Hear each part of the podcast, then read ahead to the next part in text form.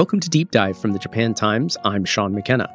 If you were watching the news two weeks ago, you might have been surprised to see a rather chaotic scene playing out in the halls of parliament.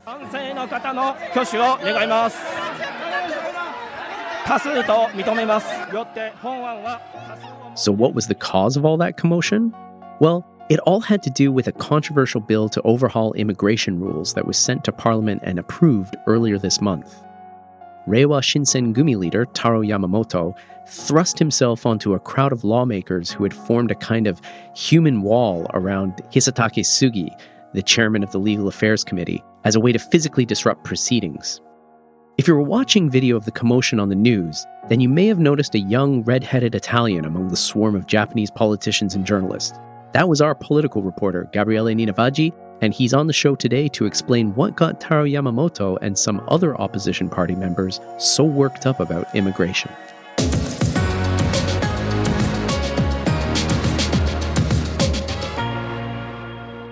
Gabriele Ninivaggi, thanks for coming back on Deep Dive. Thank you, Shaun. Okay, we'll get to the meat and potatoes of this immigration reform bill in a moment. First, you were pretty close to the action in Parliament. Do you want to tell us what exactly happened? Sure. So I got to this upper house committee room around maybe 10 minutes before we were supposed to be there mm-hmm. at 9.45 because I wanted to take a look at what was going on in the committee's board meeting where uh, the representatives from the main parties were uh, talking over the agenda uh, for the meeting. Okay. And they were discussing this immigration reform law. Exactly. Yes. That was yeah. the last meeting in that upper house committee before the bill passed right. the plenary session. Okay. And that was uh, the following day, actually. Uh, but the place was already packed with journalists, cameras, uh, bureaucrats and politicians, obviously. Uh-huh. There had been reports that the ruling parties were going to steamroll the bill mm. during that committee that very day. Uh, so at some point after the board meeting, uh, some opposition lawmakers, who are obviously very aware of the presence of the cameras, began shouting, "Stop the steamroll!" Mm. and walked through this sort of throng of people to reach the main committee room. Okay, stop the steamroll. What is that in Japanese? 強行採決はやめてください。Oh, it's catchier in English, I think. I guess, yeah. so in the room, some of these lawmakers tried to stand up and express uh, their opposition to the law and uh, express their concerns, while some others kept heckling, you know, stop the steamroll, stop the steamroll, in the direction of the ruling party lawmakers. And the situation got pretty tense after uh, 20, 30 minutes. And that's when uh, Taro Yamamoto, uh, who wasn't even a member of the committee actually, mm. tried to jump uh, on the crowd. What was it like to suddenly be in the middle of all this? Was it exciting? Overall, I think amused is probably the most appropriate word. uh, yeah, I understand the importance of taking time to debate uh, and for the opposition to express their dissent uh, towards a piece of legislation that they don't approve of. Uh, but considering that everybody already knew what was going to happen, it, it looked a bit uh, melodramatic and kind of staged. Ah, yeah, the theater of politics, right? Yeah. So outside of the room, some other lawmakers, even lower house ones who are not supposed to be there, uh, began just sobbing in front of the cameras. Right. And I also heard some uh, strong language that I thought was a bit out of place. Mm. What was the fallout? Was anyone injured? Was Yamamoto disciplined? Yes. So two people had minor injuries, and although actually members of both the ruling and opposition parties were in favor of uh, punishing Yamamoto, this week the assembly suspended any judgment on the matter, and so he likely will not receive any reprimands. Mm. Uh, I've talked to some of my senior colleagues about this, and they told me that this kind of mayhem is not really new, actually. It used to be much worse in the past. All right. And so Japanese media uh, are sort of used to this, and so is the Japanese population at large, I would say, to some extent, obviously. Okay, well, I'm glad you weren't hurt. Um, Thanks. Politics is a rough business. So, Gabriele, let's get to this immigration reform bill that sparked all that drama. Uh, it was passed by the upper house, like you said, on June 9th, and that was the day after that little scuffle. Yeah. Who supported it and who was against it? So the bill was originally submitted by the government, and obviously the ruling coalition, which is made up of the Liberal Democratic Party and Komeito, supported it. Mm-hmm. But during the debates in the lower house, uh, Nippon Ishin no Kai, and the Democratic Party for the People, they cooperated with the government to just slightly amend the bill. Okay. Yes, and some other opposition parties, including the Constitutional Democratic Party of Japan and the Japanese Communist Party, together with uh, Reiwa Shinsengumi, which is Taro Yamamoto's party, opposed the bill in the lower house and then in the upper house too. Right. What is in the bill that makes it so controversial? So the bill is meant to address the inadequacies of Japan's asylum system. In fact, it's called an immigration reform bill, but it largely centers on refugees and asylum seekers. It tries to do so in three areas mostly. The first one revolves around asylum requests and the deportation process. The second one is around uh, detention conditions of asylum seekers. And then the last one concerns legal protection of refugee seekers who are escaping conflict. Okay, so Number one, asylum requests and the deportation process. Number two, detention conditions of asylum seekers.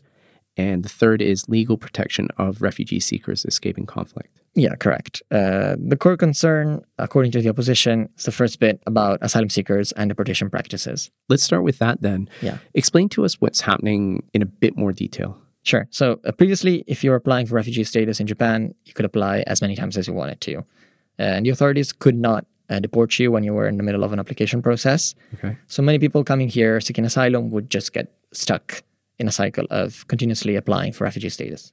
Okay. So if they, I guess if this cycle continued indefinitely, then they could almost be living here in Japan? Well, sort of, uh, but with obviously severe restrictions on what they could do. Mm. Uh, this kind of limbo wasn't really a winning situation for them. Okay. Yeah.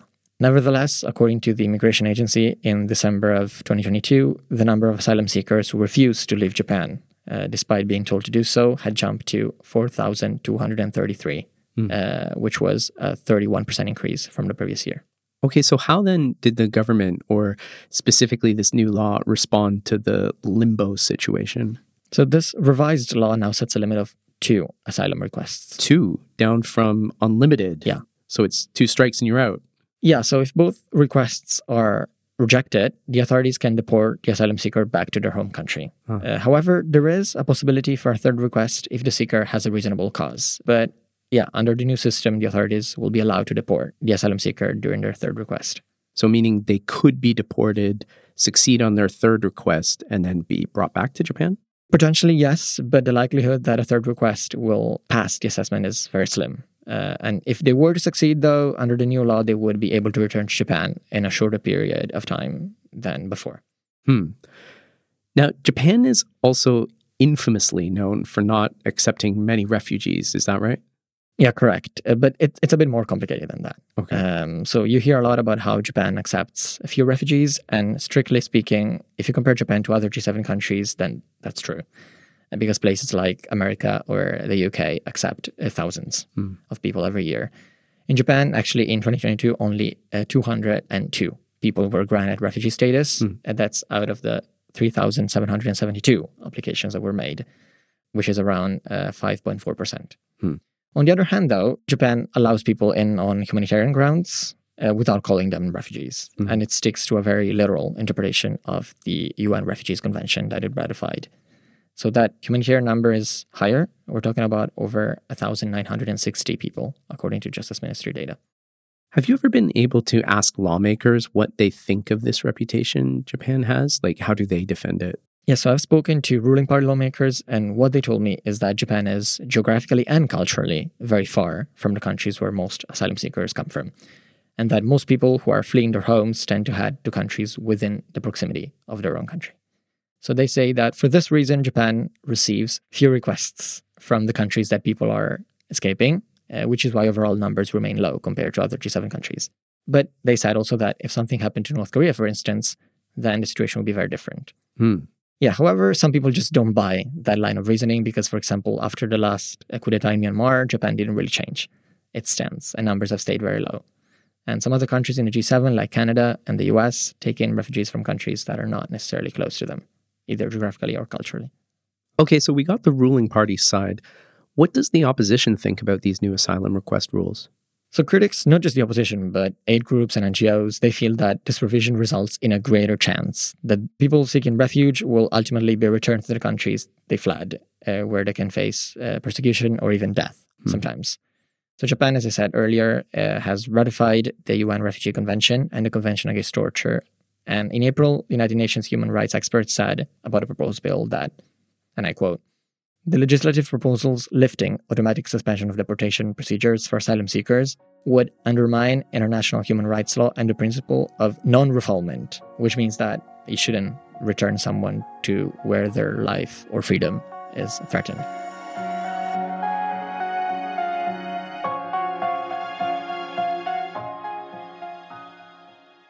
Gabriele, the second reform on that list we mentioned earlier in the show relates to the detention conditions of asylum seekers.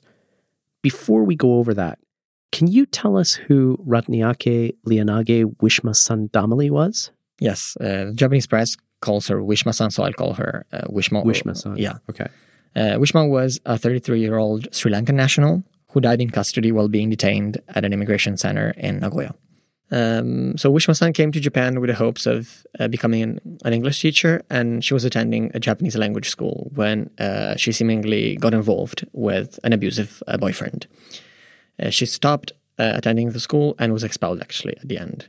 Uh, and while she was trying to get away from her boyfriend, she appeared at a police station. And since at that point she had been overstaying her visa, she was sent to an immigration facility in Nagoya. Hmm, that sounds like a nightmare.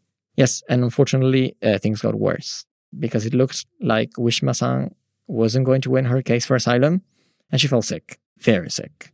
But at the same time, detention center authorities thought she was faking it and didn't send her to a hospital.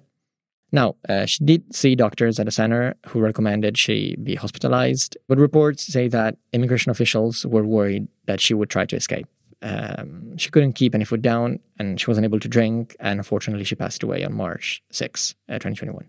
Yeah, it was a really heartbreaking story. Here's Wishma's sister speaking at a memorial service in Japan. I don't believe that my sister's soul is at peace. I ask you all to pray that she can rest in peace. I'd like to change the law so that this kind of tragedy never happens again. That was a clip from France 24 English. I think this story made more of an impression with the Japanese public than usual, as it was widely reported on.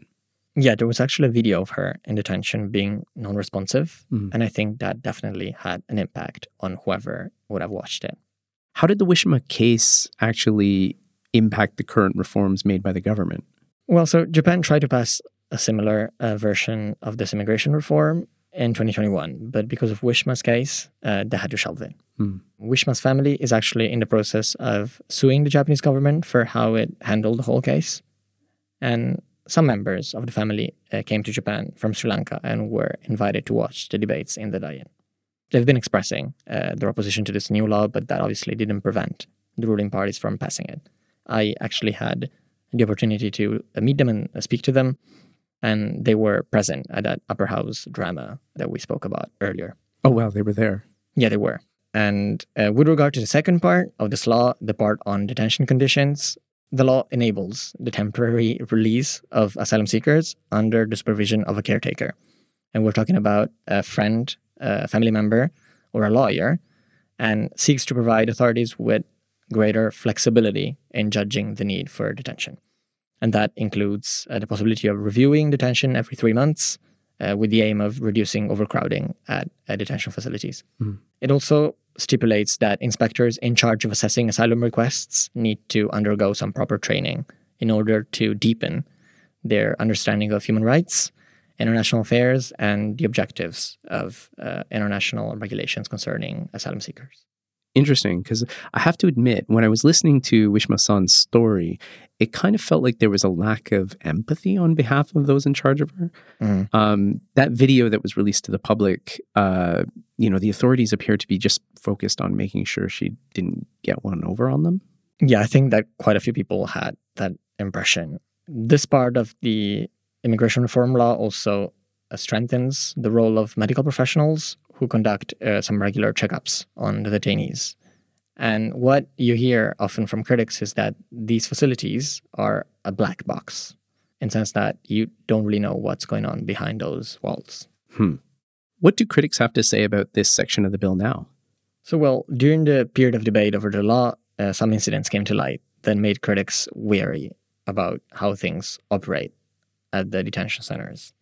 So, uh, for example, at the Osaka branch of the Immigration Bureau, a doctor had been removed from duty over suspicions that she had assessed detainees while she was drunk. On top of that, there has been concern about bias in the assignment process of external advisors, uh, which are the ones tasked with assessing asylum requests.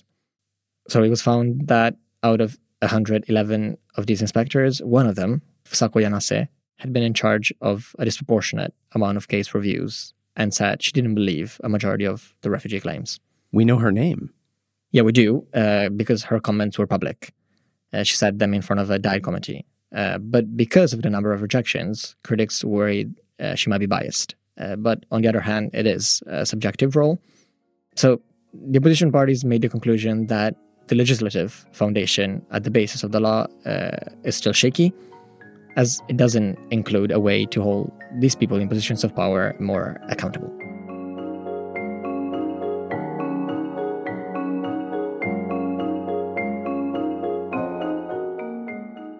Okay, Gabriele, the third part of the bill seems to be a bit more positive in that it expands the definition of a refugee to include those who are trying to escape conflict. Can you tell us a little bit more about that part? Sure. So, this part mostly comes out of the war in Ukraine. Mm. So, after Russia invaded Ukraine in February last year, uh, the government made an emergency decision to accept Ukrainian asylum seekers. And as of the start of June, uh, 2,448 had entered uh, Japan. But the thing is, they have been classified as evacuees and not as refugees, and they have been given a temporary resident status. So, Japan defines refugees as those who face persecution for their race, religion, nationality, membership in a particular social group, or political opinion. Uh, and people fleeing conflict, like the Ukrainians this time, are often not part of this group and they're disqualified. So, Japan has created this quasi refugee status in the evacuee. Actually, our former intern, Natalia Makohon, talked about her experience as an evacuee on this podcast back in February. Uh, we can link to that episode in the show notes. Right. So, what the bill tries to do is to set up a more concrete system for these quasi refugees and give them a path to qualify for resident status, to work, and to receive national pensions in Japan. Uh, it also lets them apply for permanent residency a little more easily. I'm guessing that not much of the criticism around this immigration reform bill is levied at that section because that expands the definition of a refugee. But are there any other critiques that we haven't talked about yet? Actually, yes, there is one that specifically refers to the children of those who have been applying for asylum. Hmm. Uh, some of those waiting to hear back on their claims, uh, on their refugee claims, they have gone ahead with their lives in Japan and have had uh, children here. And so at the moment, there are about 200 kids in this situation. So they have only grown up in Japan, they speak Japanese and go to a Japanese school, and they don't know much about their uh, parents' home country. So if their parents are deported, then they face the prospect of having to return to a country they have never been to and not know much about, as I said. I think this is a familiar situation in many countries, actually. Uh, specifically, you hear about it a lot in the United States. Yes, so some of the arguments are the same here as they are in the States. Uh, Masahisa Miyazaki, uh, who is an LDP lower house lawmaker uh, I talked to, uh, told me that Japan cannot have a system in which asylum seekers who face the prospect of deportation are allowed to automatically obtain resident status if they have a kid in Japan. And he also added that in some cases, children have been granted special permission to stay in Japan, and that he doesn't think that those children are that unhappy. He says the situations are often multifaceted and more complex than what critics are pointing out. He also stressed that uh, this new law will help address these uh, shortcomings. Okay, so Gabriele, it seems like Japan's immigration system needed an overhaul, though it also seems like it might still be a work in progress. Mm. Um, you know, I remember a news story from early in the year that said the number of foreign residents in Japan had risen to a record high of over 3 million in 2022. That means Japan is slowly but surely becoming more internationally diverse. And this is also happening as Japan's population is getting older and shrinking. Right. So, on that idea of more foreign residents, I spoke to a CDP lawmaker, lower house lawmaker, uh, Ryuichi Inuyama, and he said something very interesting hmm. about this. Uh, so he says that the ruling coalition is actually open uh, to bring in more people into Japan, uh, but that they aim for a process that doesn't cause any uh, substantial disruption on the part of the Japanese population. Mm. So that they impose a when in Rome, do as the Romans do kind of thinking, uh, meaning the onus is on foreigners to integrate smoothly and quickly. Right. Inuyama thinks that this is just not possible. Hmm. Uh, Japan needs to sort of increase the foreign population, but it will likely cause inconveniences on both sides. And there is really nothing wrong about it. And also, there's not much you can do about it. So he mentioned that Japanese people sometimes have a hard time themselves uh, when they go abroad. So it's not like it's impossible to deal with other cultures in Japan. Hmm. In that sense, laying the foundation of what inevitably needs to become a multicultural society means creating some room for these inconveniences uh, because not everything will go perfectly. And Japan needs to uh, foster some awareness and tolerance mostly, and emphasize the good parts of social and cultural uh, inclusivity. The process in and of itself will take obviously generations. So imagining integration will make everyone content quickly and in the same way it's just unrealistic. Hmm.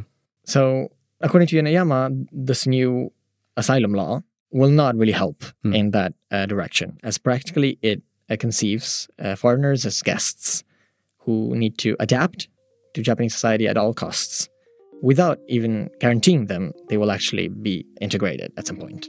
Yeah, a little discomfort isn't always a bad thing. Gabriele, thanks for joining us again on Deep Dive. Thanks for having me back, Shaun. My thanks again to Gabriele for coming on this week's show. We'll put links to his stories on immigration and refugees in the show notes. Elsewhere in the news, just before Japan's parliament, the Diet, wound up its plenary session for the summer, the country's age of consent was raised from 13 to 16 years old as lawmakers passed key reforms to sex crime legislation last Friday. A new bill, which also clarifies rape prosecution requirements and criminalizes voyeurism, cleared Parliament's upper house in a unanimous vote. For some context, the age of consent is 16 in Britain, 15 in France, and 14 in Germany and China. Now, there are local ordinances across the country that effectively treat the age of consent as 18, but countrywide, the age of consent in Japan had remained unchanged at 13 since 1907. Also worth noting under the new law, teen couples no more than five years apart in age will be exempt from prosecution if both partners are over 13. A small announcement to our listeners next week, Deep Dive will be taking a week off. However, we will be back with new episodes in July. Deep Dive is produced by Dave Cortez. Our interns are Himari Shimans and Christophe Luan. The closing theme is by Oscar Boyd, and the theme music was written by Japanese musician 4L. I'm Shaun McKenna. Thanks for listening, and Potsukare sama.